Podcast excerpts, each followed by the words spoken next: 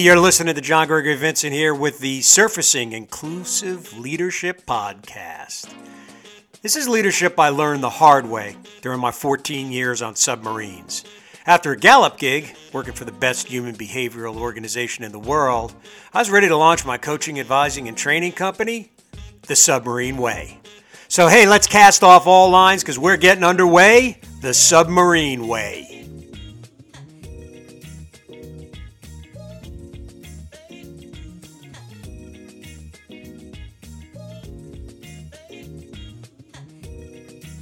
Hey, hope this finds everybody doing really, really, really well this week.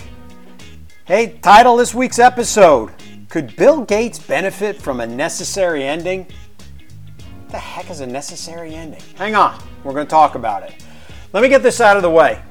Bill Gates is a hero of mine, all right? Love the guy. Not everybody does, I do.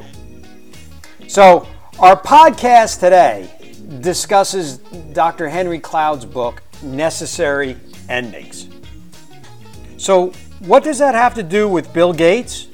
Well, Bill and Melinda Gates have set some unbelievably tough goals for their foundation.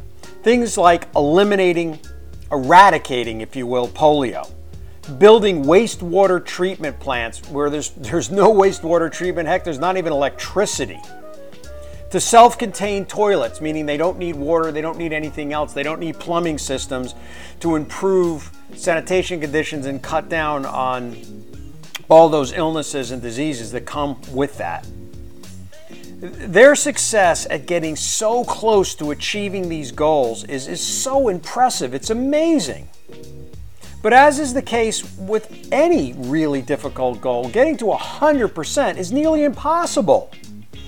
So, what does that mean in the context of Dr. Cloud's book, Necessary Endings? Dr. Cloud says endings are a natural part of business and life. Read that again. Endings are a natural part of business and life, but that we can experience them with sadness, with hesitation, when faced with an event that should force a change. It should force an ending. But we resist it. We delay it. We come up with reasons not to. You see, in order to have a beginning, often there needs to be an ending. Would it be better if Bill Gates Foundation moved on to another goal when they get to 99.8% eradication of polio, I'm not making that up, by the way. It's actually probably 99.9999 because there's like eight cases of polio. I think it was 2020 or 2021 in the entire world. Eight. Bill, man, it's success. What else isn't getting done that you could be doing because you haven't gotten to a necessary ending? So, from our interpretation of necessary endings, the answer, if he should move on, is probably yes.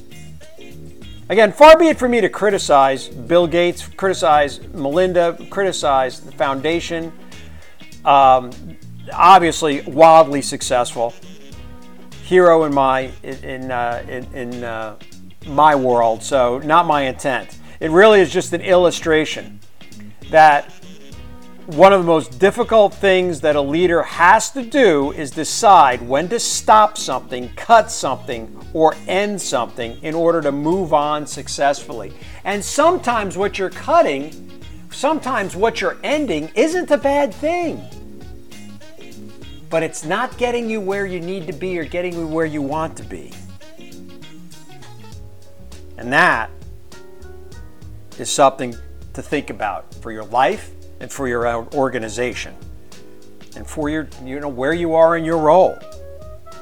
So, what does that look like for you? It could be an employee with performance problems, for example. You keep hanging on because you're sure the situation can turn around. Or maybe it's a product line that has terrible sales, poor margins, but it was your baby. Letting go is like watching your child go off to college. It's tough. Dr. Cloud talks of watching a chief operating officer have a breakthrough moment after not getting his, his, his, marketing person to perform time and time again. He tried different things, he tried different ways, he tried this, he tried that, and it just wasn't getting it. And finally, scratching his head. He realized he, he just thinks the wrong thoughts. He just fundamentally doesn't have the talent to do this. He terminated him. He didn't do it lightly, he didn't do it easily because this was a good, hard-working guy. But he just doesn't get it. You have to have a necessary ending. What could happen if you trim those product lines? We have a client now that has not retired. We just started working with them. They haven't retired a product in their entire history. Absolutely have not retired a product. They have them all stuffed in its huge warehouse. We're helping them get to a necessary ending and get to the things that are good because that is an anchor around what they could be achieving. They need a necessary ending. We will help them with that.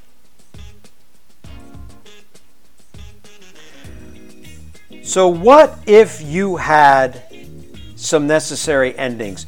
What are some examples? Well, I want to share, as I always do. Um, this one's pretty darn personal.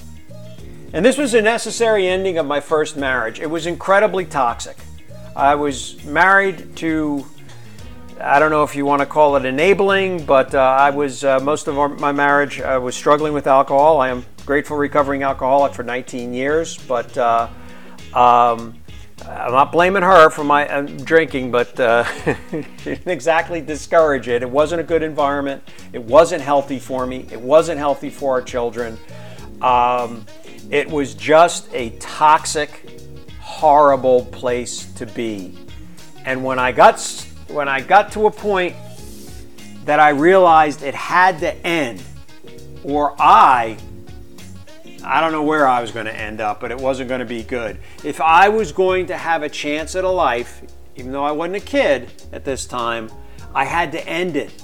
It was toxic, it was poison. And by the way, even with all of that, it was still very hard. But I ended it. And guess what? The sun rose and it was a new day. And a wonderful thing happened. Maybe I'll mention a little later on. Submarine story. I also want to let you, I'm telling this particular sub story because the opposite is true too. Sometimes a necessary ending isn't necessarily something that's horrible, it's bad, it's terrible. Sometimes it's something that's really, really good, but it's run its course. And if you just keep riding that horse, you're never going to get to a different horse, or you're never going to get in the car that you need to get into and get off that horse.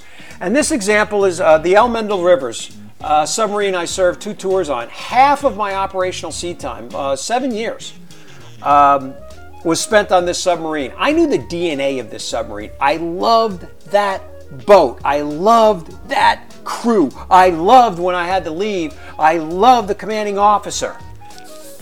There wasn't anything I didn't like. I'd spend my whole life there, but I couldn't spend my whole life there because I wanted to be a Command Master Chief. Command Master Chief is like a super senior, it's a senior enlisted in the Navy. It's very, very tough to get into that program. And on a submarine, you couldn't go from being what I was, an assistant navigator, to, to a Command Master Chief. You had to do a tour of what's called the Chief of the Boat, senior enlisted guy on a submarine a seat opened up at the Senior Enlisted Academy, which you had to go to in order to um, even be considered for the. Um, I guess when you got picked up, you went there uh, for the Command Master Chief program. But I had to leave that submarine in order to be, to, in order to be a command, um, a chief of the boat, rather. And in order to do that, I had to leave in the middle of a Mediterranean deployment. And I was a really, really, really good navigator, and we were doing some pretty intense stuff. And the commanding officer, God, God bless him, he let me leave in the middle of that deployment so I could go to the Senior Enlisted Academy, so I could be a chief of the boat, so I could hopefully, and in fact I did, get picked up for Command Master Chief program. It was a necessary ending, a very tough one, but one that had to be done. I gave those two examples because necessary endings are not always terrible. Sometimes a necessary ending is incredibly difficult, but you're in a wonderful situation, but you got to move on.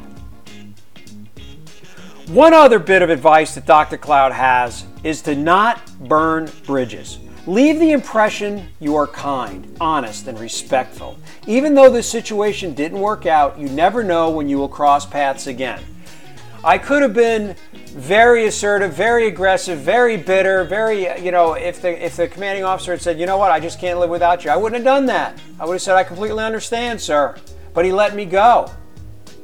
And I think I sent him a letter. I gave him 15 phone calls. He's still one of my best friends to this day. There's no bitterness there. We didn't burn any bridges. When it came to that end of, of, of that, that marriage, I will tell you, uh, I might have thrown some gasoline on the bridge once it started burning, but I didn't light it on fire. That bridge was burned by uh, the ex. All right? But I would have preferred some type of decent non combative follow on. Try to not burn bridges.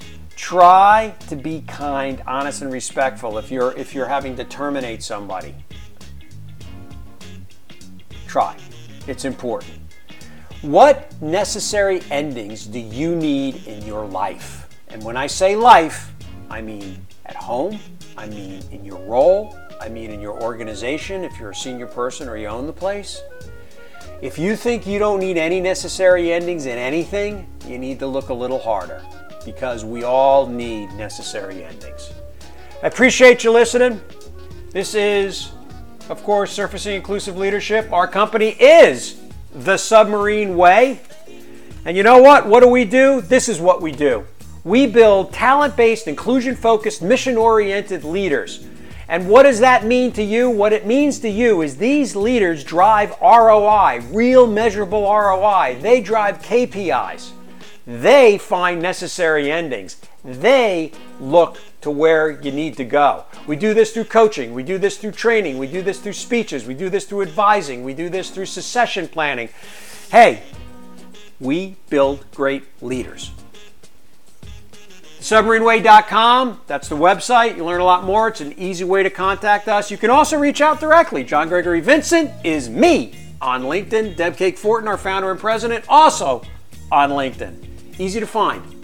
Our books are great resources. Diversity and Inclusion the Submarine Way was our national bestseller, and then Up Periscope, putting traditional leadership in the crosshairs, is sort of almost like a pocket guide of principles of leadership that will make you a better leader. Thank you so much. We continue to grow. I think we're up to, uh, you know, we, we would love your feedback. We would love reviews, right? Give uh, reviews on Apple, reviews on Spotify. I think we're on 12 different platforms, but we would love to hear, um, you know, from you if you got feedback, and we would also love a review from you.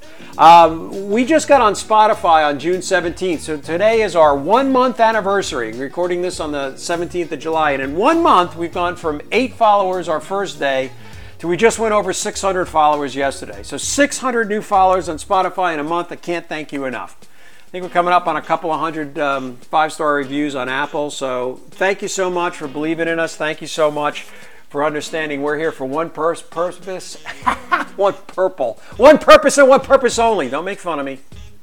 I got the microphone. And that is to make you a better leader, help you lead a more productive life, help you lead a more satisfying life. Thank you. I am out.